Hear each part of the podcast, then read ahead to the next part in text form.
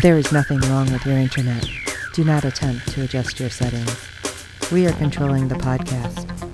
We control the squealing and the screams. We can make your heart flutter, your eyes blur from tears, or sharpen your mind to crystal clarity. For the next hour, sit back. We are in control of what you hear. We repeat, there is nothing wrong with your setting.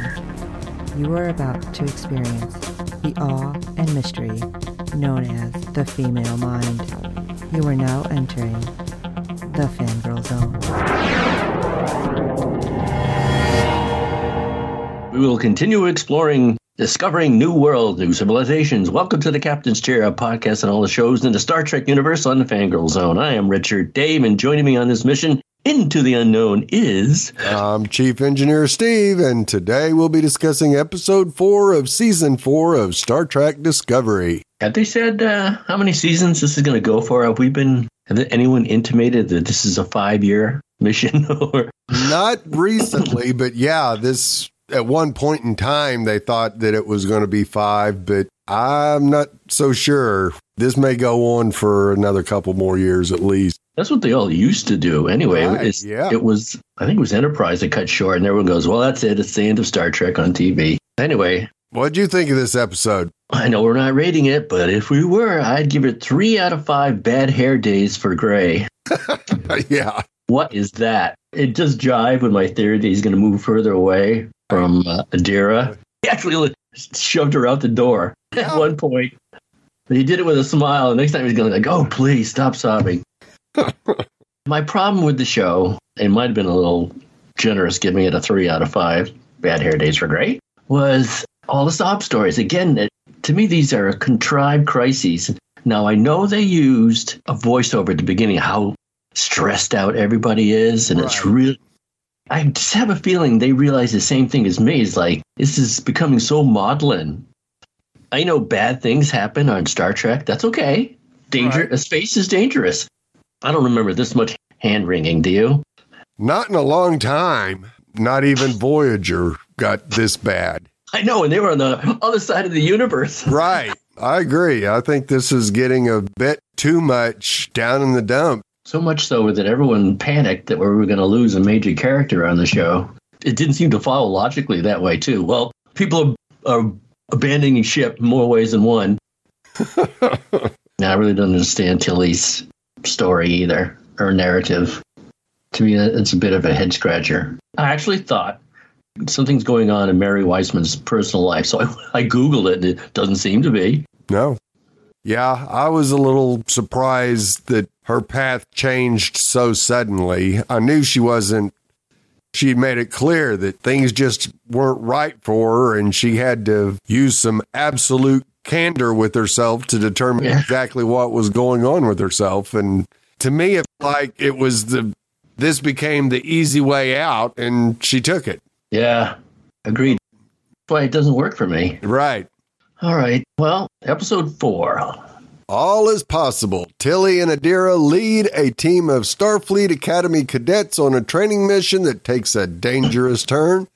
Meanwhile, Burnham is pulled into tense negotiations on Ni'Var. Yeah, Tilly and Adira with a bunch of cadets. What could go wrong? you know what else bothers me? I know I'll get a little off track here. That bothers me. She used to be funnier. Right. I don't know why they had to sap that. I mean, she got in a couple of uh, cute ones in this episode, but I don't know why they wanted to mess with her character like that. Anyway, aboard the USS Discovery, it remains in orbit around Ni'Var a week after Captain Burnham's mission of the Qowat Milat. You know how they went seamlessly from the last episode into this one? I really appreciate it. I w- I wish more TV shows would do that. Sure. Sometimes it's like, oh, a month later. Like, how do you know it's a month later? How do we know? Exactly. In this episode, that worked for me. Ni'Var is fast tracking negotiations to rejoin the Federation, but Burnham notes in her log that she is unaware of, of where things stand. Acting on advice from Dr. Culber, she has mandated downtime for the crew in order to ensure their psychological and emotional well being. But Commander Stamets remains at work, unable to let himself rest until he solves the mystery of the dark matter anomaly, particularly for Booker. That's all good, and I understand that. Where's his B or C or D plot? That bothers me too, Steve. Right. yeah. Yeah, knowing how he reacts to things. Right. I think this is going to cause a breakdown. Yeah, he won't be able to save somebody or, you know, a few planets full of people. If that doesn't drive him around the bend, something's wrong this season. Burnham also notes her concern about Booker, noting that while the mind meld he had with T'Rina had given him a piece of the time, it proved to be fleeting. Can he just go to the holodeck and get the holodeck Spock to give him one? Right. she has recommended that he, he sit down with Dr. Culber, but Booker, I call him Bumming Booker in this episode. Bumming Booker is pulling into himself a natural reaction to grief. Burnham meets with Captain Saru, who tells her that the President Rilak has requested their presence at the negotiating table down on Ni'Var. According to Rilak, Fleet Admiral Vance has become ill with the Melindian stomach worm, and uh, medical advice was to allow the worm to gestate before extracting it, which would require 24 hours. You know, there's uh, sound good. no, I, I gave you a little boomer talk here, Steve. There was I I think it was Night Gallery. I don't think it was Twilight Zone, but this worm got into this guy's head, so they had to rope him down to the bed, and it they had to wait till it ate its way through from one ear to the other. Oh, yeah. Which was sheer torture. I think it was Night Gallery, and the guy Yeah, just I suffered through. it was too. Yeah, he suffered through the whole thing, and as this episode ended, they- they're like, the good news is the worm made it out the other side. The bad news is it had babies. Oh, yeah. Oh man, boomer talk over. Burnham and Saru are to replace the admiral in a diplomatic capacity. While Burnham admits that she would like to be present when the Ni'Var rejoin the Federation, the analysis of the DMA must take priority. She's still bucking authority. Oh, of course she is. Saru clarifies that Rilak was not giving them a choice and that they were to remain silent and look official, nothing more. Like that's going to happen. Yeah, that always happens. Meanwhile, Lieutenant Tilly meets with Dr. Culber, admitting she feels lost. She tells him that the mission with Burnham and the Qowat Milat helped because she stabbed a nun, and that she applied her way of absolute candor to herself. She believed that there was a straight line path to the captain's chair, and been trying to get there as fast as she could, but that she now was looking for a detour, remarking on her efforts to step aside her, her comfort zone, hunting down Giovanni, eating food that she hated, those right, Julian rutabagas, much to the doctor's amusement. But she considers these to be baby steps and is looking for a real way to challenge herself, like working in astrometrics or studying medicine. Yeah, sure. Become a doctor. I'm surprised Culber didn't give the old Spock one, uh, one eyebrow up, like, huh, Right. Yeah. Huh? interesting. Culber suggests clearing her mind before uh, making any choices, but Tilly admits that that was the problem. She couldn't clear her mind, especially now with the threat from the DMA. Culber mentions that he had been contacted by Dr. Kovich, who, Yeah. Since wow, who is consulting with Starfleet Academy. And he had been requested as a member of Discovery's crew to accompany a group of cadets in a team building exercise, believing they had something special to offer since they had served before the burn. When Tilly questions how she could leave the work with Stamets to lead this exercise, Culber points out that Captain Burnham had mandated downtime for the crew, and this could count as Tilly's. When Tilly agrees, Culber asks for a favor. In their quarters, Ensign Adira Tal wonders why Tilly has ordered them on a mission as they were already a commissioned officer. Gray also believes the Academy is awesome, points out that it would be part of Adira's responsibility as Tal's host to add new experiences for both of them and the host. Yeah. Adira mentions that Jovar had taught at the Academy before the burn, so Tal already had that experience, but Gray retorts there was always something new to learn, and besides, orders were orders. Get out of my room. yeah, that, that really felt like Gray was shoving her out the door. Yeah, when Dira asks what he could do besides the Gental exercises, Gray expresses his desire to check out the crew games in the forward lounge. He's going to meet somebody new fast. Yeah. Adira is somewhat concerned since Gray doesn't know anyone on the crew, but Gray is confident. Well, it's not exactly true, but Gray is confident that he could just walk in and say hello, and then he would know somebody, which is true. He suggests it would be the same for Adira and the cadets. Adira jokes that they can't even eat soup without scanning it first and admits they haven't done anything new about Gray. She probably wonders why her soup is always cold. What's wrong with this place? Soup's always cold. We'll stop scanning it. Gray tells them it was their chance to learn and playfully ushers them out the door. Next time won't be so playful. They're going to put her on a skateboard and shove her right down the hallway. Tilly and Adira arrive at Federation headquarters where they're greeted by Kovich. So, first of all, we had that awesome music, Star Yes. Trek music. And then Kovich actually does appear. Like, they're bringing everybody back. Yep. He's another guy, you know, first, I didn't expect we'd see Rilak that much. She's, she's been in every episode. I think so. Just about, yeah. Now we get Kovich back. Still haven't figured out what he's all about, have we? No. oh, secret safe with him. He directs Adira to Shuttercrest, where the team of cadets Val Sasha, a human, Haral and Orion, and Taz Gorev, a Tellarite, are waiting and suggesting introducing themselves to them.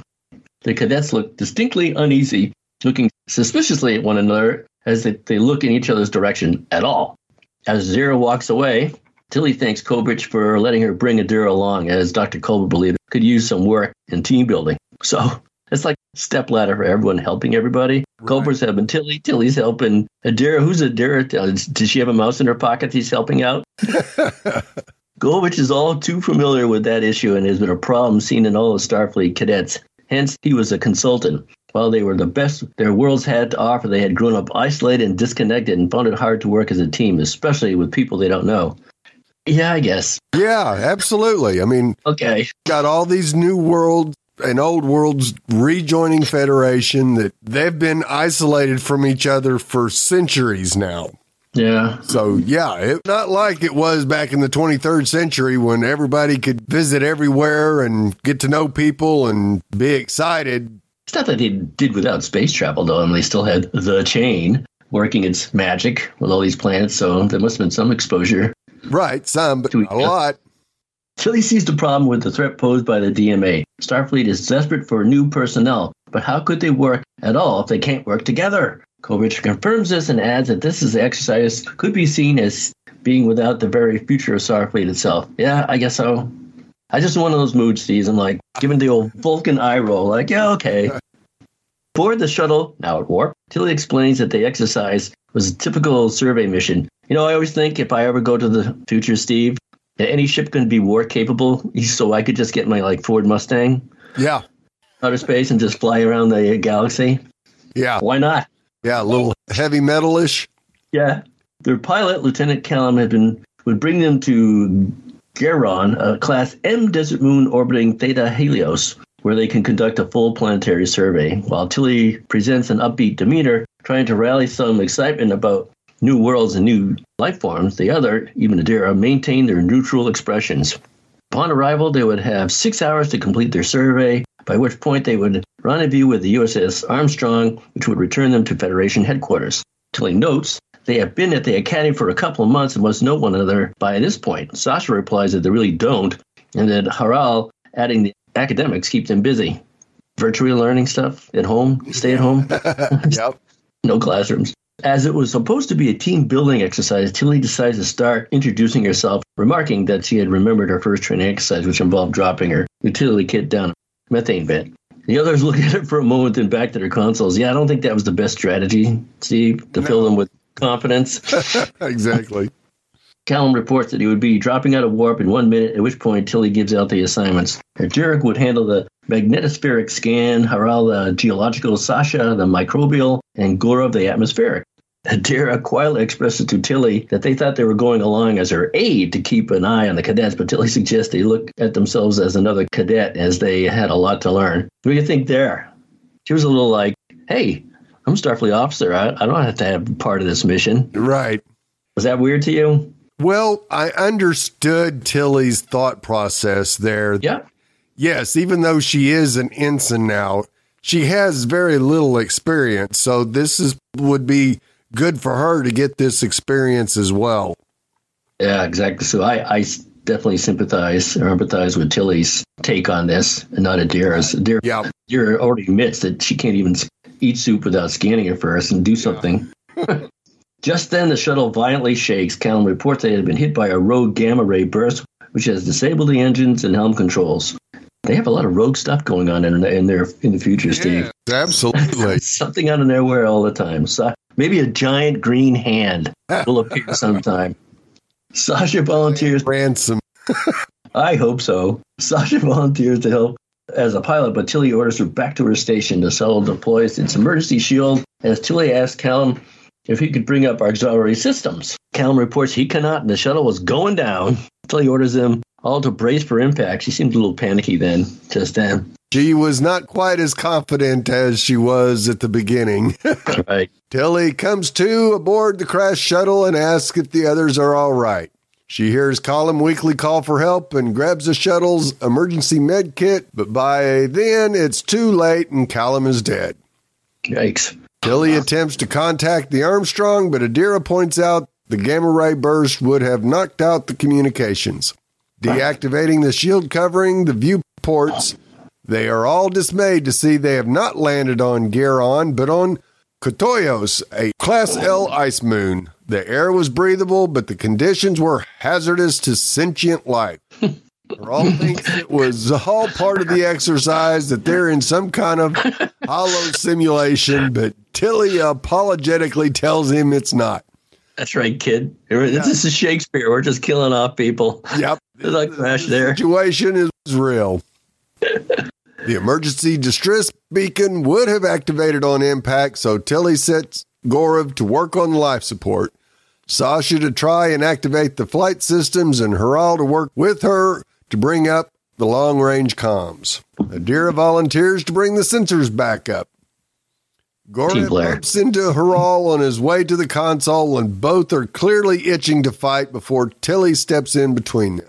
Trying to work on the team building, Tilly tells them they should introduce themselves. Adira starts mentioning growing up on a generational ship before being assigned to Discovery. Sasha grew up on Titan and learned to pilot when she was 12 years old, and that she had never met non humans before the Academy. Wow. Okay. Gorev mentions his family was trapped in the Emerald Chain territory after the burn, that they weren't treated very well, this being said with a glare at Haral.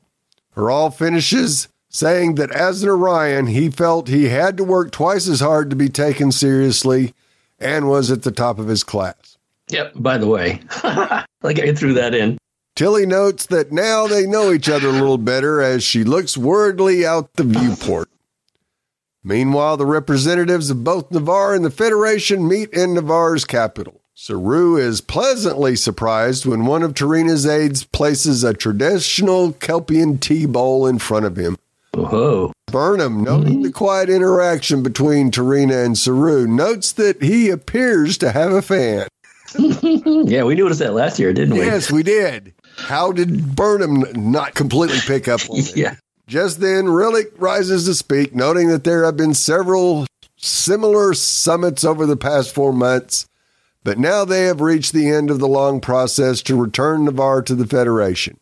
The Federation has looked over the agreement and is satisfied and is ready to welcome Ni'Var back to the Federation. T'Rina then rises, stating that she too is glad to be nearing the restoration of their alliance. However, there's one final matter she wishes to settle on, remarking on the threat posed by the DMA. She requests an amendment to be added to the agreement, allowing Ni'Var an exit clause, immediate and unconditional withdrawal from the Federation should the needs arise. Rilak notes that this was unprecedented, but T'Rina reminds her that before the burn, Ni'Var and the other member worlds felt the Federation was unable to see the individual needs of its member worlds, causing an erosion of trust. How are you supposed to trust someone who wants to bail the first time something goes wrong? Exactly. Uh, Th- that gentleman that was always sitting next to T'Rina, he was obviously the one behind that faction. Yes, I think so. Purist. Yeah. How did he get that far to the uh, bargaining table? They were about to seal the deal. And this is intentional sabotage, or as we all know, T'Rina is the inside voice there. But I- I'm surprised they brought it to the table. This guy was adamant, that adamant about sabotaging the whole thing. Right. Yeah, it didn't make a lot of sense to me either that they could have gotten this close and then all of a sudden you got I got to have a parachute to get out whenever Yeah. I feel like it. And they're finger pointing, and there's an erosion of trust. But as I said, you supposed to trust someone who wants to bail the first sign of trouble? That does, Exactly. You call that Vulcan logic? Was that guy a Romulan? Yeah. Had- Ni'Var would not consider rejoining the Federation without some measure in place that would protect them should a situation arise again. Rilak points out that times have changed, but T'Rina remains firm.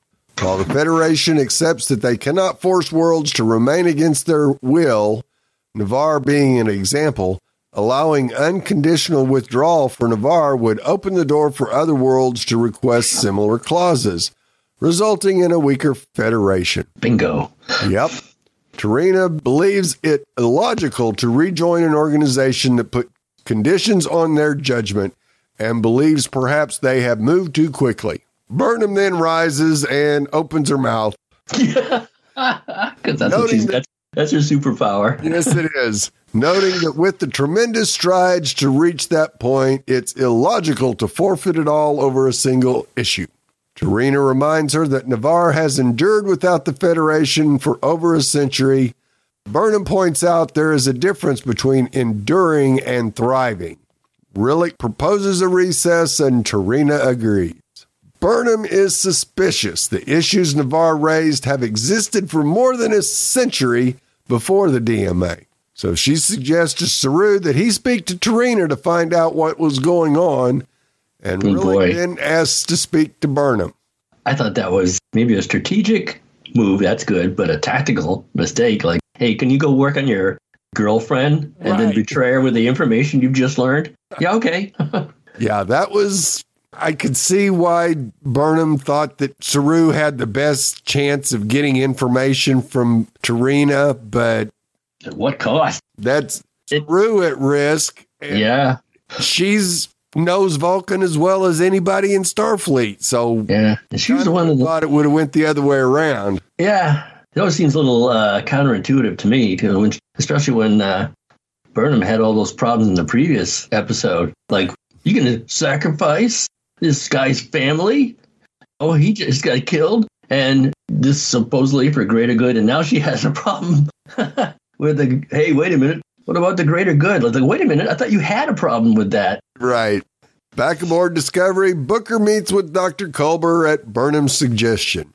Burnham has told Culber that Booker is not sleeping, which Booker attributes to grudge, saying she's been especially needy lately. Blame the cat. Culber then begins to explain the concept of a standing funeral, an uncommon Earth custom practiced by his family, in which a deceased family member is embalmed and posed in a way that evoked their life. Have you ever heard of that? No, Me neither. and I kind of know quite a bit, or at least some, about Indian cultures, and I would think that that you know I could see that possibly being a, a Native American tradition, but no. Nope. First one for me too. his uncle Caesar was a card shark, so his family posed him at the poker table, but Culber and his cousins snapped off Caesar's thumb, trying to get the cards into his hand. Used his medical expertise to reattach it, and then snapped off the index finger, which caused them all to laugh throughout the funeral. Jesus. He notes that in conventional therapy, he was not supposed to sh- share such personal details, but his crewmates, they know a great deal about one another anyway. Booker is initially dismissive, noting how grief was complicated and how he had to let himself experience it when it came. Culber tells him that he has been devastated when his uncle died and had gone to the funeral angry, believing nothing would make him feel better. You know what, Steve? I already pictured him as a much younger man because your uncle's usually, you know, your father's brother, so he's going to be older than you, and not always necessary. Right. But uh, I wonder what kind of medical expertise he had as a kid. It might have been shortly after he got out of the academy and had his degree. Sure didn't sound like it, did it? Yeah, uh, his medical expertise didn't give him any uh, foresight into snapping his uncle's fingers off. Culber suggests using the remaining time for a different approach. Booker agrees so long as he could keep his fingers, to which the was- doctor jokingly shrugs, suggesting maybe. That was a good one. Rue meets with T'Rina, thanking her for the traditional tea. He is dismayed at how things have turned out and offers his assistance however he can. Both express their desire to see Ni'Var and the Federation rejoined, but T'Rina is bound first and foremost by her obligations to her people and can do nothing more if the Federation is unwilling to compromise, something Saru understands. T'Rina leaves to spend the remainder of the recess in solitary meditation. At the same time, Burnham speaks to Rilak, who notes that she and Tarina represent not only themselves, but a host of other interests. Burnham insists that there must be a way to compromise, but Rilak is adamant that compromise would be a sign of weakness and that her hands were tied. This is all part of a larger calculation, too, that we don't get Yes. appraised of until later on. Right. It strikes me as a big gamble. Yep. Between both of the leaders. Yeah. And I'm sure Vance isn't even ill either. Right. Yeah. Why pick? Well, I guess Yeah. well, had to be the only answer because she's was raised on Vulcan and is human, and Yeah. is in Federation. So Yeah. I still, if I was a uh, Navarian, I wouldn't trust her. So what? You were, yeah, she, she kind of works. That was a, a while ago. She was raised on Vulcan. She's in the Federation now, has been gunning for that captain's chair for the last season and a half. Well, I don't know why that makes sense all of a sudden. And how could they know? How could they know Burnham and, and uh, Saru would say all the right things? yeah, Despite Rilak's inside knowledge that we're going to find out soon, she sure did take a big chance that these guys would work it out for them. absolutely. With no other options, it seems the Federation was done on Ni'Var. Really, it rejoins her aides and transports away. Burnham is then rejoined by Saru and expresses her belief that Rilak wants them to find a solution. How convenient. Hmm. Saru confirms he had a similar feeling from T'Rina. Burnham is convinced that it was political theater and that Vance's illness was a ruse. But Saru wonders why them. Like the rest of us. Burnham believes that is what they have to find out. On Koidos, Gorev has brought life support back up to 70%, but Sasha reports the flight controls are fried and Haral has unable to find anyone on comms. Gorev notes that Theta Helios has 46 moons, wondering how a ship would be able to find a 12 meter shuttle in that large of a space. Well, here's a clue for you, buddy. It is the, uh, what is it, the 32nd or 33rd century? Yeah, 33rd century. Yeah, it's the 33rd century. I don't think it's going to be too much of a problem. Maybe in the No. 23rd century, they'll have a, send out a programmable matter. They have programmable matter. I think they can solve just about a search for a, a space shuttle, a meter. No. what does he know? He's just a uh, cadet. Adira points out that panicking would not help, noting that their past lives showed it could be worse, earning sarcastic thanks from Gora. Tilly asks about sensors, and Adira reports they are online and detecting thousands of life forms right outside the shuttle. Uh oh. The shuttle is shaken up, leaving them to wonder what was outside. Just then, they see a creature pound against the viewport. Whatever it is, Adira thumbs, it's not good. Well, we get to see two of these things, Yeah. right? Despite the fact that there are thousands of them out there. So I, I- I can just picture them standing in line waiting to smack the ship or hunt them down. That's a long, that's a long line that goes down to the horizon. so Adira brings up a tricorder and identifies a life form in a Tuscadian pyrosome, a colony species made up of thousands of interconnected zooid life forms, mostly preying on bioluminescent crustaceans, tracking them via electromagnetic signature. It's hard to find a lot of bioluminescent crustaceans on a frozen planet, I would Yes, imagine. I would no, no wonder they're hungry. Until he sees that it was the same frequency he used as Starfleet equipment. That's a bad coincidence. Gorub takes up his phaser until he stops him, telling them to all shut down their equipment. If the pyrosome can't detect EM signatures, they can't see them. Was he going to fire through the window? Yeah, that made no sense. What the hell? Hey, somebody open that window for a second. I'm going to shoot. As the shuttle goes dark, the attack stops. It had gone away, but it would be back. They could not use their comms in the shuttle and they would freeze before anyone found them. Best thing, Tilly suggests, is to get out of that valley up to a nearby ridge and use their personal communicators to reach the Armstrong. The vantage point would also allow them to see the jellyfish from hell before it attacked. That kind of reminded me of that monster was chasing Kirk on that frozen moon he was on when he first met Spock. Right. He was hiding in the cave. A lot of hungry. It probably he probably had a lack of crustaceans on that planet too. Cora prote- protested the idea, as does Adira, who believes the cadets are not ready. Well, it's better than dying. They would go alone as they work better by themselves anyway. Harrell speaks up, saying he has survival training. Sasha considers it. I won't be. I had a voice crack. I'm not going to say it. Sasha considers both to be crazy, thinking they should stay with the shuttle. Gora bluntly tells them they can risk their lives all they want. Wow. Tilly firmly takes charge finally, telling them whatever they did, they would all do it together. On Discovery, Booker expresses frustration at what he deems a sad attempt to to replicate the, oh, I, I practiced this and I had it so good. The Quetalum Kwai. Close. Yep. The Kwejian healing ritual. The problem is, those invoking the ritual were healed by Kwejian itself, using sands from the Makshamasha River, asking the Tuli Forest for their blessings in the great storms of Namili Kwai.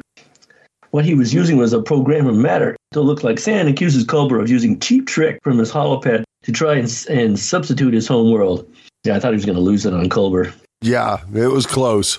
Uh, Culber concedes that it would never be the same as the real thing, knowing that Kwejian had been one of the most beautiful worlds in the known galaxy and his loss was profound. Keep it up. he really, he's going to punch you next. You would never know the relief of the Quethalom Kwai again. Booker is torn between anguish and humorless laughter as he asks how long he's supposed to endure the pain. A long ass time, Culber admits. You know, they're going to take away his counselor, ship's counselor. On the bar, Saru approaches T'Rina in private. T'Rina asks if Saru is there as a friend or a representative of the Federation. It's hard to imagine her feelings would be hurt if he isn't there as a friend, considering she's the inside source and knows what's going on, right? Right, yeah. The only one, the only ones in the dark are the ones that have to solve this problem. Saru assures her he's there of his own volition, while Burnham seeks an audience with Rilak, believing they could change her mind. Well, he just gave up while he was there too. Right. T'Rina has been meditating on the question: Is trust in another's commitment to a shared goal enough, despite the scars of history? Saru knows that trust is a journey. You know, Saru has came across as the smartest person on, Yeah. on, on this entire episode and amongst the entire cast of players. Yep. The DMA has awakened old and new fears alike, with some, like the Vulcan purists, gravitating towards isolationism. To continue their support of Ni'Var's coalition, T'Rina has had to present a logical framework to hold the Federation accountable, and that the exit clause provided it. Wow, that doesn't strike me as logical at all. No. I'm surprised she just didn't like spit on the floor after having saying that. That, that was just like, is there something? I mean, the guy who's sitting next to her, the purist, would say, yeah, "Do this. This will sabotage everything." All right, I'll say it. Yeah, she has to know that I'll throw a monkey wrench into the works. oh, absolutely. Saru thanks her for her trust and offers her to leave, her to her thoughts, but asks in the future if he could have some instruction in Vulcan meditative techniques. This is just me. I always picture these guys sneaking off into a room together. kind of like uh, on the Avengers when like Jack and uh, Eleanor appear out of nowhere. Oh, you guys upstairs? What were you doing? Uh, so when T'Rina does ask why, Saru explains he that while she weighed political questions, he asked questions about place and purpose, and he finds it more challenging given the uncertainty. And right then, I, I was about to crack like, "Please don't be a drama queen like everyone else," but he didn't. T'Rina instructs him on the Thresh Akashek or shared mind. Talk to children. I bet that made him feel good. yeah.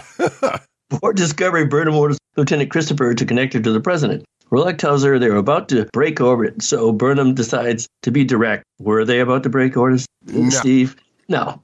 Saru is meeting with T'Rina to convince her to return to negotiation, and when she does, the Federation needs a compromise. Burnham knows that both Rilak and T'Rina have taken positions in order to retain their political support and cannot budge from them. But if a third party offered a compromise, they would listen. That's not bad. Intrigued, Rilak asked to hear Burnham's proposal. Boy, Rilak, you it took a lot of risk there. You better think she came up with something. Yeah. Rude. I'm really going to have to leave orbit. On Kyotos, the cadets head to the high ridge with Tilly instructing them to keep an eye out for the pyrosome. Just then, that would be funny if Kirk just runs by just then a thing chasing him. Hey, what are you doing here? Just then, the sky crackles with lightning, which Adira, through the memories of Kashatal, recognized as spider lightning, which could travel for kilometers. I thought it only struck spiders and that they were all safe. Right. Yeah. Behind and below them, the pyrosome emerges and splits into two before burrowing back down. That was cool. I think one of the cadets like, "What the hell?" Yeah. You couldn't see them without their equipment active until he pushed them forward to the ridge. Gorev is concerned about the lightning. Come on, dude. And Adira tries to tell them to stay ahead of the storm, but Gorev tells them to stop acting like they know everything because, as far as he was concerned, they knew as little about the moon as the rest of them. Mr. Positive. we- I just awarded him the Mr. Positive award. Yeah. Absolutely. Harrell suggests finding a cave to get out of the yellows, which Sasha sarcastically calls a genius idea that would allow the pyrosomes to eat them. Yeah, but would it? Yeah. It's kind of like the sandworms on Dune. You know, you go to the rock or whatever, it's out of sand and you can't follow you. Yeah. Adira, fed up with the fighting, offers to go off alone. Wow. This turned out to be a great mission. Tilly asserts command again, saying, usually an upbeat person, but right now her only concern was to getting him out alive. It's too bad uh, she couldn't just phaser them Right. and then teleport him to the top of the ridge. I'm sick of this. Yep. I mean, it would only get him up there in a, a few seconds anyway. Sure. That transport that uh, Rilak used with her party there, you see how they put hands on each other's shoulder? Yeah. Like it was a shared transport. I don't know why you had to do that. Unless they were using. Everybody knows in that century you can have personal transport, Yeah. right? Yeah. Yeah. Were they afraid to use it on the planet to transport themselves to the ridge? What difference would it make? if the if, I don't, It's a yeah, sta- you're right. if the sandworms that woke up the, the fake sandworms? Who cares? You're already at the top of the ridge. Just then, a lightning strike right next to them causes the ice to melt and flash freeze around Adira's leg, trapping him in place. I thought she stepped in like you know uh, quicksand, Right. Yeah. stepped in quick ice or something. Yeah. That kind of caught me off guard as well. Yeah. Tilly has Haral toss her the emergency kit, which contained a bandage roll. Tilly tosses one end to Adira, then instructs the others to take the other end while Sasha grabs Adira once they are free of the ice. Working together, they manage to break Adira loose and bring them to safety. Tilly encourages them to continue up to the ridge and raise the Armstrong. I just figured out that's how Maya lost her leg. She was Yeah. on a frozen planet, and they pulled her out and left one of their legs there. I would think that's kind of a risk when they're freezing her legs like that. Like, yeah, Yeah. you better be careful. But- Especially after the story that Culber says he's snapping fingers. I thought, well, they got to break her legs off. But Haral is worried the pyrosome will come after them if they sense the EM signal. Tilly tries to encourage them to continue to work together like they did to save Adira. Gorev, however, believes it would be easier if they didn't have to rely on an Orion, accusing Haral of looking out only for himself. He reveals that when he was 10 years old, he and his family had their replicators commandeered by an Emerald Chain raiding party simply because they could. He watched his grandmother starve to death and had to bury her himself because his parents were too weak, having given what food they had to him so that he could live. I guess uh, grandma was a little too stringy to eat. Eat Uh, or apparently. Tilly understands Gorev's grievances, but asks if he knew Harel's own history with the chain. And of course, Harel doesn't tell him about oh it. no, It's Why would he? Adira. why would he? Adira reveals that Harel was the son of Basharat Harel, an activist who had pushed for the slave emancipation clause in the proposed armistice that was eventually brought to the Federation the year before. He had died a political prisoner before the armistice was even considered. Harel adds that his father had told him being an Orion meant that they had even greater responsibility to speak out against the chain's methods. Both Gorev and Sasha look at him with more respect now, and Sasha apologizes for putting down the idea of finding shelter. Tilly, pleased to see the cadets are bonding at last, again emphasizes heading to the ridge, and they are much more enthusiastic as they move out. On Ni'Var, both sides reconvene with Saru and Burnham standing between both delegations. Burnham notes that the fact they were both there meant they were ready to look forward. T'Rina replies that they had never been in dispute, yet Burnham counters that she was allowing past mistakes to define the future. Yeah, not very logical, T'Rina. What, what are you trying to say then? To T'Rina, logic dedicated that the lessons learned should inform such choices, but Burnham points out that choices were not always logical, emotions were always involved. Wouldn't have been logical to go to that meeting if you knew something was going to happen to gum it up. Saru references his own history, particularly his personal challenges in trusting the Baal after the culling of his family and ancestors, but that Kaminar was much stronger now that the Baal and Kelpians had united. Till there's a food shortage. Burnham adds the same could be said of Ni'Var, how the millennia of mistrust between the Vulcans and the Romulans had led them to forget that they had been one people, and yet they re- have reunited as well. She also points out Rilak's combined human Bajoran Cardassian ancestry and how Cardassia had waged war both against Bajor and the Earth in the past, yet now all three were at peace because they chose to grow to change. T'Rina commends Burnham for her inspiring words, but points out words were not sufficient and remarks that both Burnham and Saru had a proposed compromise. Burnham explains that in Starfleet, disputes between high ranking officers are settled by a committee whose sole purpose is to provide objectivity and help both sides find a resolution. She proposes a similar body, independent of Federation leadership, to conduct regular reviews with all member worlds. Not just Ni'Var, everybody. Mm-hmm. I'm going, well, yo, how are you going to find time to uh, captain a ship there, Burnham? Yeah, I, I, I'll keep it busy. Really? She's not stressing up over the stupid DMA.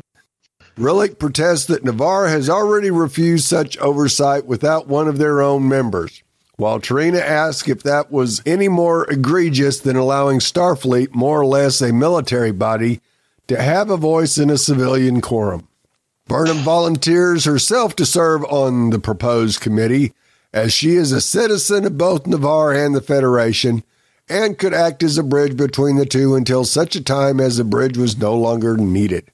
After an initial hesitation, both agree, T'Rina dubbing it an elegant solution. Back on Koidos, the team reaches the top of the ridge. Yay! Yay! Tilly notes the storm will interfere with their personal transporters. Oh, now they have a personal transporter. Yeah, which meant they would need 60 seconds before the Armstrong could get a lock on them. Adira points out that 60 seconds would be long enough for the pyrosome to reach them and volunteers to turn on their comms, uh, distracting the creature. Raw believes this is a terrible idea and Gorev agrees. Those two buddies. All of a sudden, Adira points out the cadets had saved their life and now they would save the others. Tilly knows Adira is right, but volunteers herself instead as commander of the mission. Once Tilly is clear, Adira is to call for the Armstrong and not stop. She assures them all of her confidence in them and prepares herself. You know what the problem with that is, Steve? They're attracted to um, high frequency. Why don't you just turn on the communicator and toss it someplace? Right. so while you're safe, and then those things can uh, run and gobble it all they want. Meanwhile, she's safe. Her idea is to turn something on and then run across this frozen planet. No, no, no, no, no. You know, just turn it on and toss it someplace. Slide it across the ice, let it chase it. This is why I, I didn't go to the academy. They're not, they're not teaching people right, Steve. Tilly steps back down into the valley before looking back up the ridge and asking if the others were ready. They all confirm are. Yes, we're going to watch you die from up here. She reminds that at that moment they get a signal calling for the Armstrong. Then they draw. She draws her phaser and activates her comms. In a few seconds, the pyrosome bursts out of the ice behind her. Rah!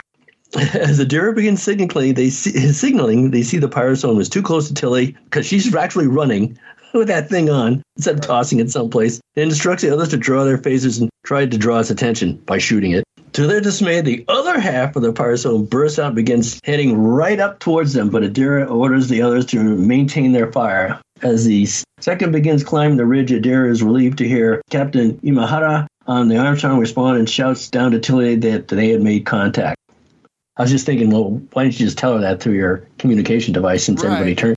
Adira and the cadets are transported out first as the first pyrosome approaches Tilly. Just as it reaches her, she too is transported to safety. Oh, that was close. What if they transported the pyrosome up to the ship? He would have eaten that. I wanted her to throw it thing, but he would eat it and they transferred it up the monster instead. Right. Good plan, Dave. Armstrong returns them to Federation headquarters where Tilly watches proudly while Adira and the cadets happily talk to one another. Yeah, all's forgiven. Kovich approaches having read the Armstrong's report. He notes the loss of Lieutenant Callum was a tragedy and expresses surprise any of them survived. I can only imagine that Lieutenant Callum was wearing his red underoos. Yeah, and that's what cost him. He, he wasn't wearing a red shirt, but I'm sure the red un, uh, security underoos was what cost him his life. Yep. Tilly attributes that to the kits pulling together when it mattered and believed they would be an excellent addition to any Starship crew, something Kovich agrees. They would be able to thank her for when they got the opportunity. Yes. He remembers when Discovery first arrived and how no one had trusted them. It hadn't been just the fact they had arrived in a 930 year old starship and never heard of the burn, but also the way they carried themselves. How they grew up in a world where they believed anything was possible. So in the future, everyone's huge doubters. were doomed. Yeah. Kovich admits the idea had stung at first. Wow. But believes that was the kind of attitude the new generation of cadets needed as the Federation rebuilds and offers Tilly a teaching position at Starfleet Academy, though he notes that the recent experience would mean that the idea was unlikely to fall on willing ears. Mm-hmm. As Kovich, Fast. not so fast, buddy. As Kovich leaves, Adira walks up to Tilly and means they were glad that they came along. Much to to their surprise, they had befriended the cadet, although they wished they knew how to make friends without nearly getting eaten by a blob. That's a good point. Hungry blob with no crustaceans to chew on. Tilly considers Adira one of the most brilliant people she's ever met and asks why they always started with I can't when making new connections. Brilliant, huh? Is she brilliant? Yeah. Yeah, concedes that it often, she's so smart she keeps to her herself. Adira concedes it often feels impossible to Tilly looking at Adira and all they have been through and all they have accomplished was a reminder that anything is possible. On Ni'Var Rilak hands T'Rina a folded Federation flag. I thought someone died. Welcomes Ni'Var back into the fold. They should have had a uh, a virtual flag just go up a virtual pole, and snap in the vir- virtual wind. She knows that billions of future have been changed because of what happened today, and, and thanks Burnham and Saru for their contribution to the successful negotiation. Yeah, billions of lives were changed already. They're going to save Ni'Var at the cost of some other solar system or planet. All that work that Rilak put in, it's well, I'm not going to cost that now. I'm going to save these people. Burnham thanks T'Rina for taking the first step with the Federation and admits she has a matter on her mind. T'Rina recognizes that Burnham is wondering about the fate of the J'Vini after her capture on the, the Abronian moonship. She tells Burnham that J'Vini would be taken to Pajar, a monastic world in the Pella system, to devote herself to deep rehabilitative meditation under the guidance of Burnham's mother, Gabrielle, and that they would leave tonight. Well, I said, What? I was, I was like, Wait, we're not going to see Gabrielle again? Right. Yeah. That sucks. Yes. What the hell's the matter with this writer's room? J'Vini had been the one to help Gabrielle put her broken life back together, and now their roles reversed. In time, T'Rina adds J'Vini would make amends to the family of Patrick Fickett, the Starfleet officer she had killed. They're gonna make another body, right. and they're gonna they preserved his consciousness in the computer, and they're gonna present him as a Christmas present. Right. Right. T'Rina then invites Saru to join her for tea, which he accepts. Of course, he did. As they leave, Burnham's look was like, oh my. Yeah, baby. Don't be jealous. We, you got a boyfriend. As they leave, Rilak comments to Burnham that, despite her aversion to politics, she showed an aptitude for it. No, she just has a big mouth. Burnham asks if Admiral Vance had made a recovery from his illness, air quotes, and Rilak agrees he did look better than the last time she saw him. She admits she had received intelligence that morning about the exit clause and had to protect her source, T'Rina herself. Yeah, that's an awful lot of faith in and that somebody else is going to figure out for them. And then the solution is is to have someone who's an insider, meaning Burnham, be the uh, mediating force, which is the guy. I don't know, guy would buy. Why would he buy that? Okay. Burnham tells her she would have help if he had been asked her. If she just asked her, but the president admits she was uncertain Burnham was right for the job. What the hell? Seemed pretty confident she was the one for the job. Yeah. Burnham concedes that transparency is always not always possible in a real exposition, but that it was if she needed to serve both the president and federation and make it clear that she would appreciate if Rilak were more forthcoming in the future. What a smart mouth she is. Rilak agrees, don't agree, and tells Burnham she would see her back at headquarters in a few days, put her in the torture chamber. Aboard Discovery, Booker continues to work with Culber. Booker sees he has a lot to work out and asks what he does with what he's crafted. Culber replies that once the mandala is finished, it can just be wiped away. Booker asks, yeah, that's useful. Booker asks if Culber does this himself. If he has things that need to be wiped away, air quotes. Culber replies he does, but Booker asks if he wants to talk about it. And someday, Culber replies, his boyfriend's never around. He's too busy working at DMAs. That's what's bothering him. Meanwhile, Tilly sits alone in her quarters when Burnham stops in to check on her, having heard what happened on the mission. Tilly jokingly says, Typical day. But Burnham sees something is on her mind. Tilly realizes they have not sat together like that since Burnham becomes Discovery's captain and thinks back to when they first became roommates. Do we know the point where she didn't get? Uh, she did say uh, Burnham did say she was only a temporary first officer, right? Was that la- last year when they said temporary until Saru comes back, or was that not a sure thing? Because sometimes I wonder that's part of her. If that's part of Tilly's motivation, I didn't get to be. Uh, Right. I didn't Yeah. number one, but they they never give voice to that. No, they didn't. Anyway, she admits that she had been scared to bunk with the famous mutineer and constantly lay awake at night worrying that Burnham would stick a knife in her back. Burnham jokes that she had considered it given how Tilly snored when she slept and that she had to computer block out the sound frequencies so she could sleep. But after a few days, she kind of started to like it. She recognizes that Tilly wants to go back to the academy, and Tilly admits she does. She calls her promotion to lieutenant the worst day of my life. Huh? She had wondered how her mother would could be a diplomat, given that she was such a hard ass at home without compromise and had planned everything out, even Tilly's own life, which changed when Tilly joined Starfleet instead of the Federation Diplomatic Corps. Not sure that makes sense to me. Okay, Tilly admits that she had thought she was just doing it for herself, but when she got promoted, she suddenly realized her mother was 900 years in the past, would never see her wear her rank pips. She wondered if Starfleet career was really what she wanted, or if she just wanted to be seen, an experience she considering humbling, but also a good perspective for her teacher. I find that a little hard to swallow. She seemed pretty career oriented, and now we're seeing she's just doing it for her mother that's 900 years in the past. Right. Hmm. Do you buy that? I mean, that doesn't that doesn't jive with the old Tilly. Well, I don't think we really got any of Tilly's true backstory about her mom. We knew that there were issues to find out that yeah, her mother was such a hard ass and was driving her to be a diplomat. I'm sure. Of course, Tilly would want to rebel against that and say, "No, I'm going into Starfleet." we see that blind focus on trying to get to the captain's chair from Tilly in the beginning. So she did that to spite her mom, then. This yes, trip. it really wasn't what she was wanting to do. It was I'm going to do whatever mom doesn't want me to do. But in the end, mom was right then. well, she's not really going into diplomacy; she's going into teaching. Yeah, still, it's that's what's available, and it's not a career track to the captaincy. No, it's not.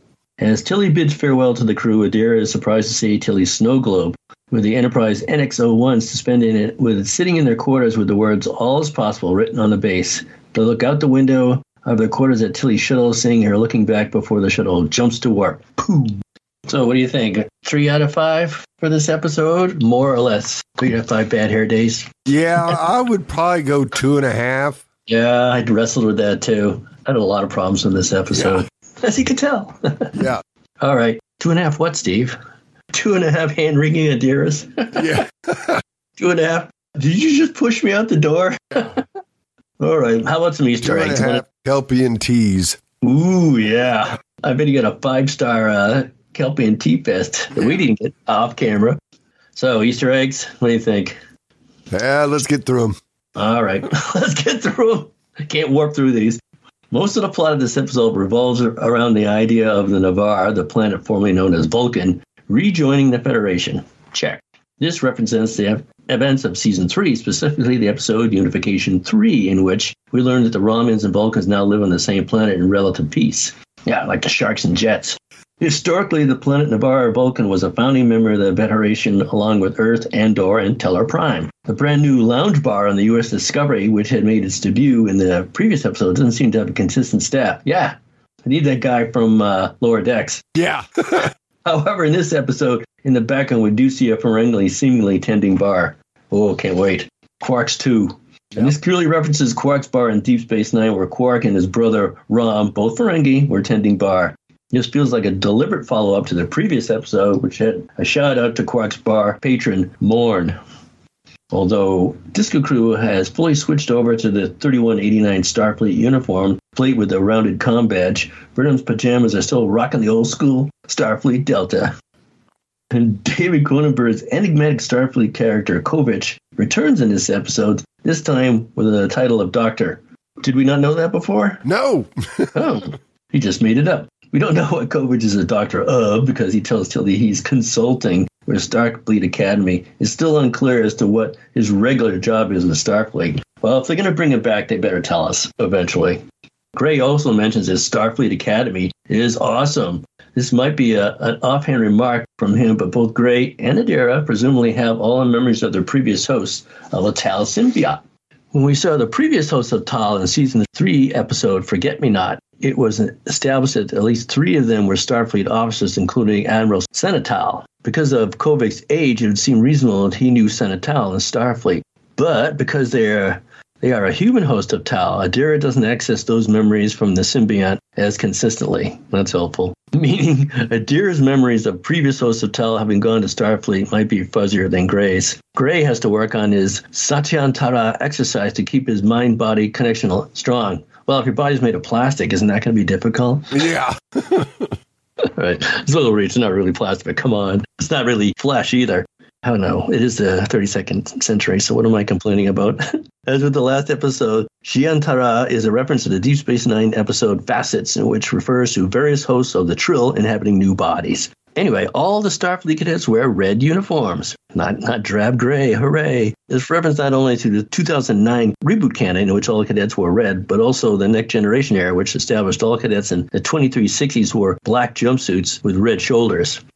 And now, when you go on a combat mission like last week's episode, you wear a black jumpsuit. Right. Even in the DS9 era, red was the go-to color for those shoulder pads too. After the planned training exercise, Tilly's shuttlecraft of cadets is supposed to rendezvous with the USS Armstrong. General George Armstrong Custer. Is that you supposed to? That's what they named it after Custer. This ship is almost certainly named after the famous astronaut Neil Armstrong, the first human being on the moon. Trek Canada loves naming things after Armstrong. Riker mentions Lake Armstrong in his first contact, and three different nacelle USS Armstrong was part of the Federation fleet sent to defend Vulcan in a 2009 Star Trek reboot. You ever seen the movie First Man, Steve? No. Oh, it's a good one. Yeah, it came out uh, within the last five years or so. It's, yeah. it's about you're, you're going to be shocked to hear this, but it's about Neil Armstrong. But with the current uh, Discovery timeline, the USS Armstrong is actually a 32nd century version of the Constitution class named for the original Constitution class of the original series. Yes. According to the book Starship Fleets 2294 and to the Future, the Armstrong has a crew of at least 2,000 and was designed as a kind of tribute to the Constitution class ships from the 23rd century. Similarly, the USS Voyager J is a 32nd century version of the Intrepid class, meaning that after 800 years, Starfleet started recycling the class names of the various starships. Why not? We do it here in our century. Adira and Harel both mentioned that a rogue gamma ray burst knocked out the, the shuttle and the communications. The pseudo-scientific version of a gamma radiation has been mentioned in Star Trek canon several times, including, but not limited to, Star Trek IV, The Voyage Home, the Next Generation episode Silicon Avatar, the DS9 episode Meridian, and the Voyager episode Child's Play. And still, they've learned nothing about warnings for these things. Yes. Based on a sampling of those references, gamma radiation or a gamma ray burst has been linked to recrystallizing dilithium crystals, like on the voyage home, remnants of the crystal entity, like in the next generation, time shifts with planets, as seen in DS9, and Borg weapons, as seen in Voyager. Well, they just make, should make a character. Yes. I would love to see a crystalline entity walking around the uh, the hallways in his in his red uniform glowing and sparkling, and people walking by me like, "What the hell was that?" Yeah. In fairness, it might not be a great idea to draw too many conclusions from this very innocuous line. However, Tilly has experience with recrystallizing dilithium in the Short Treks episode Runaway. Discovery loves time shifts, and people have been wondering about the return of the Borg and Discovery since season two seem to suggest a connection between the control and the Borg. Well, they're out there. Yep. Well, that said, the DS9 episode, The Sons of Mogh, was established that the Klingon mines emitted gamma, gamma radiation, and so far in 3189, they have no clue what the Klingons are up to in the post burn future. Did Tilly and the, the kids hit a, a Klingon mine? Hmm, what do you think? That might be a possibility. They still had, uh, they could have cloaked it too, right? Sure, absolutely.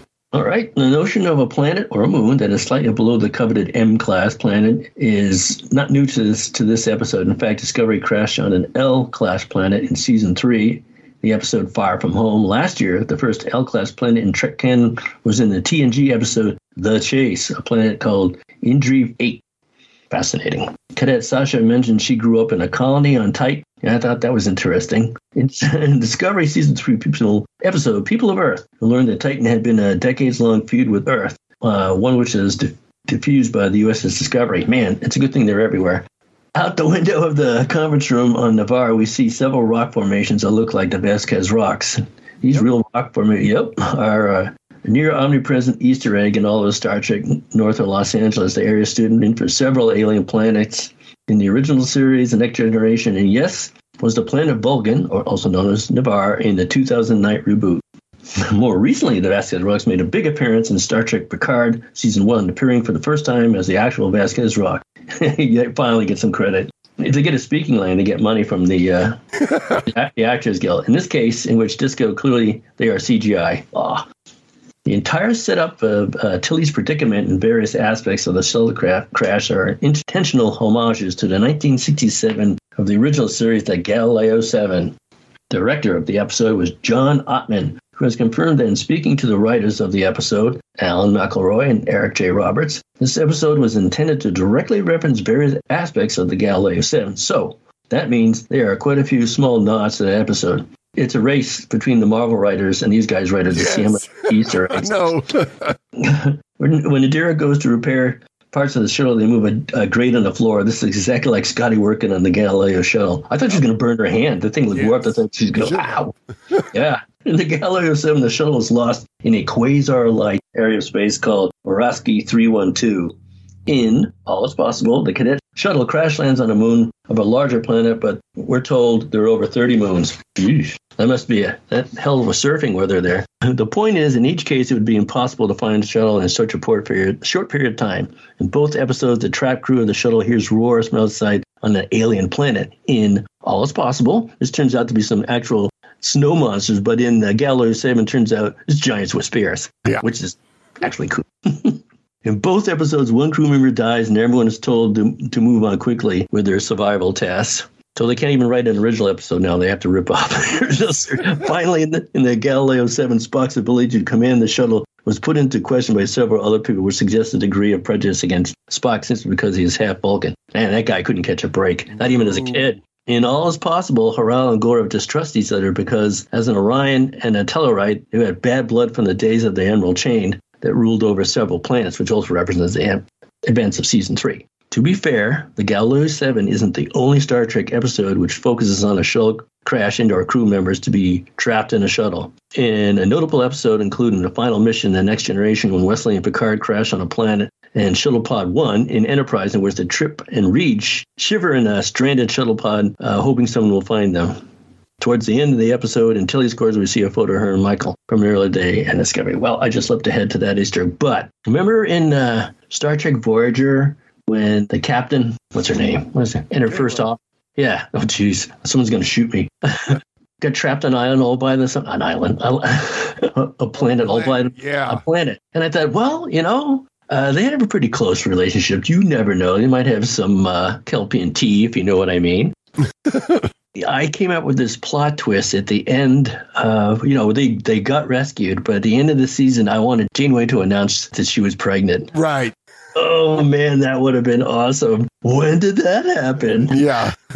I don't know why they didn't do that. At the end of the episode in Tilly's quarters, we see a photo of her and Michael from earlier in this, the uh, Discovery timeline. Specifically, this is a shot that came from season two because Tilly is rocking a Starfleet badge that is, that is not her cadet badge from season one. This suggests this photo had been taken somewhere between season one and season two, perhaps around the events of the Tilly-centric Short Treks episode Runaway. Basically, there's actually a very tight time period in which this photo could have been taken. Yeah, I'll have a little logic doesn't bother them. Because season two hit the ground running, it feels unlikely Burnham Tilly would have posed for this picture while Burnham was super stressed out about finding Spock or after Burnham discovered her mother was the Red Angel. Yeah. Oops. Tilly recalls that moment when she and uh, Michael Burnham first met. They were forced to share a room until he says they were scared to bunk with the famous mutineer. This represents the third episode of Star Trek Discovery Season 1, Context is for Kings, in which Burnham joins the crew of Discovery following her mutiny on the USS Shenzhou in the Battle of the Binary Stars. Yeah, she hasn't done anything mutinous lately. Well, kind of here and there. I'm sure she will. Oh, it's it's definitely coming, Steve. Oh, yeah. She's going to cross Rilak. Oh, yeah.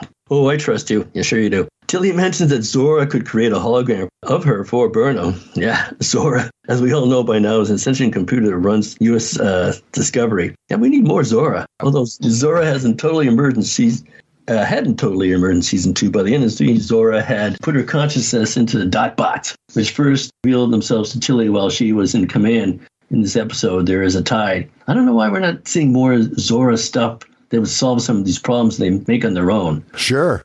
Several times in the episode, we see Tilly's snow globe, which is the words all is possible. Adira is gifted this at the end of the episode, but the starship inside the globe seems to be an NX-01 class, meaning it's the same class as the first Enterprise from Star Trek Enterprise.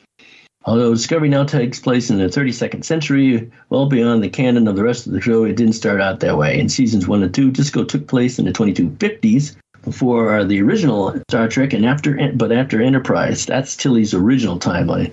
And of all the other shows, the Disco is the one closest to Enterprise, at least chronologically. In other words, Tilly having nostalgia for NX01 makes perfect sense still dealing with her mother issues too, because that was only last year. Yes. yes, it was. Even though it's 900 years in the past. Still last year. So maybe I should give Tilly a break, but I don't know.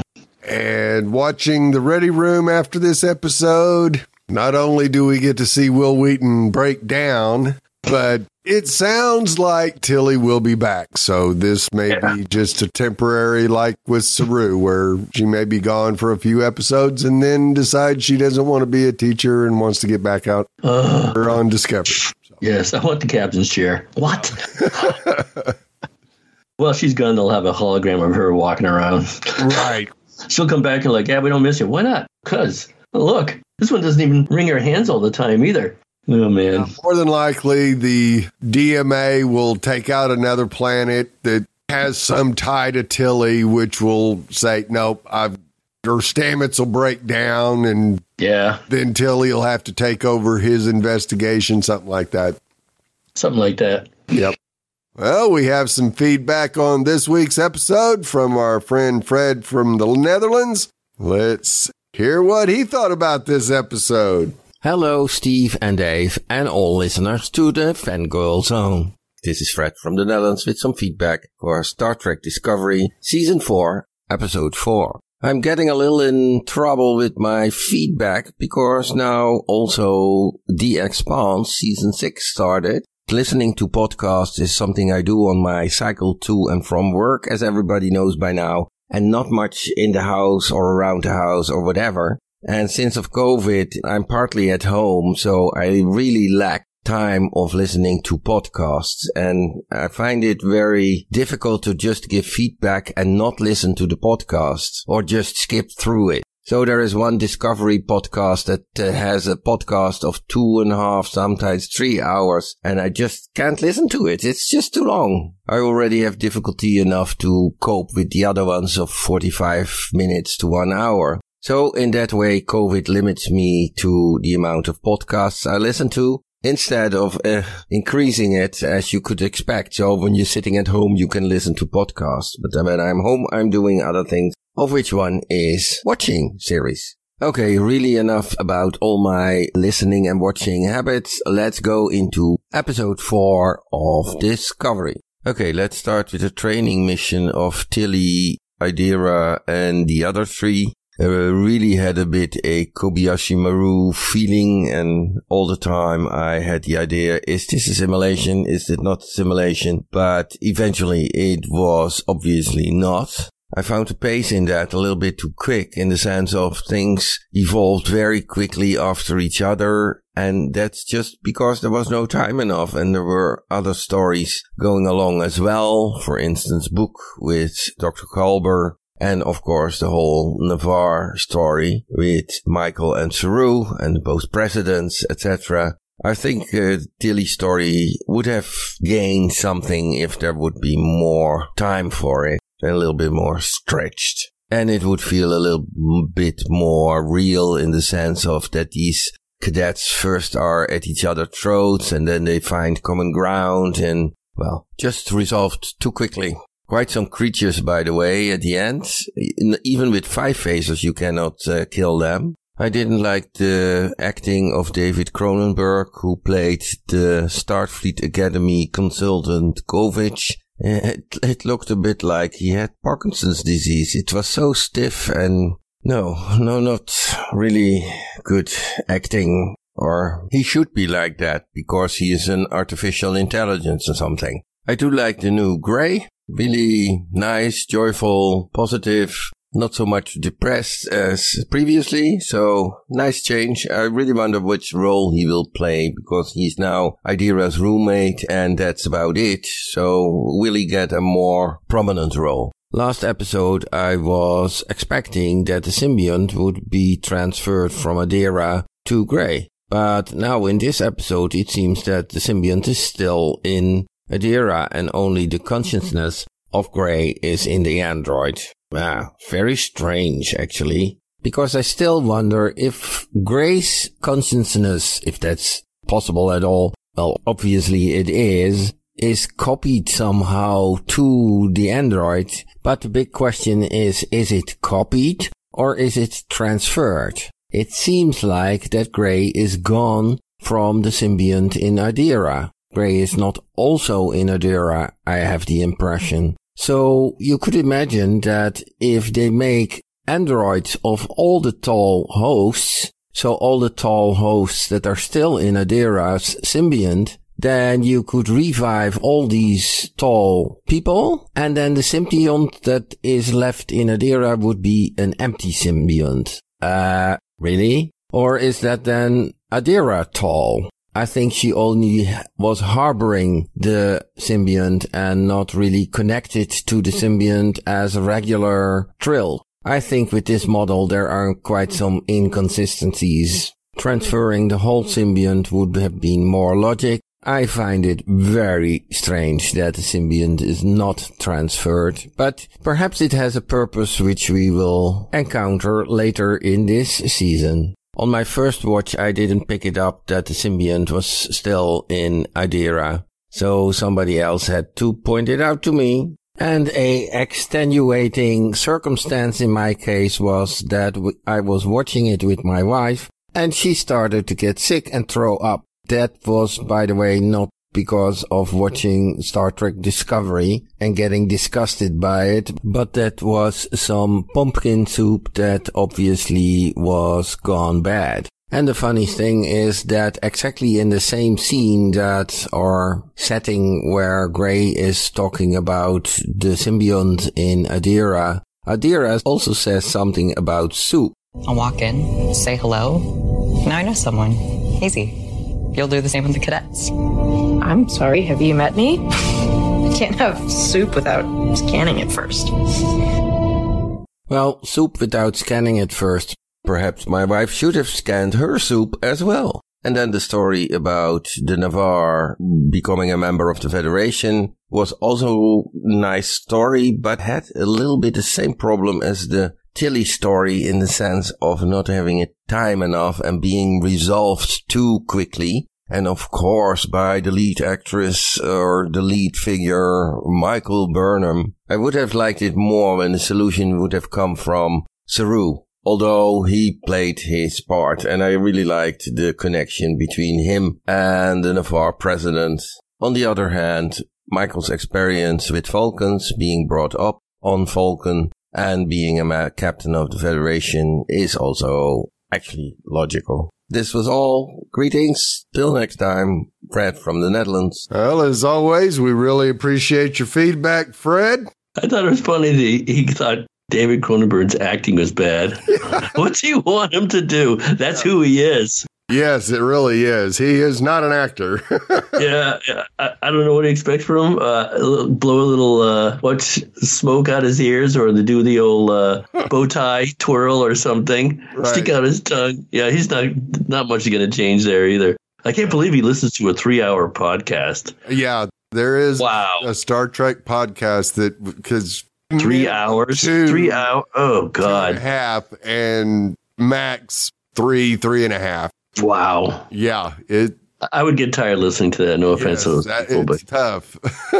I think we should do a mini job, but they just have so much feedback, and it just goes on and on and on uh, and on and on. So, how long was the old Fringe podcast? That that went for more than an hour, right? Yeah, actually, it did. It went for like an hour and a half, and yeah. finally there towards the end decided split the uh, feedback out right right episode right, discussion. yeah.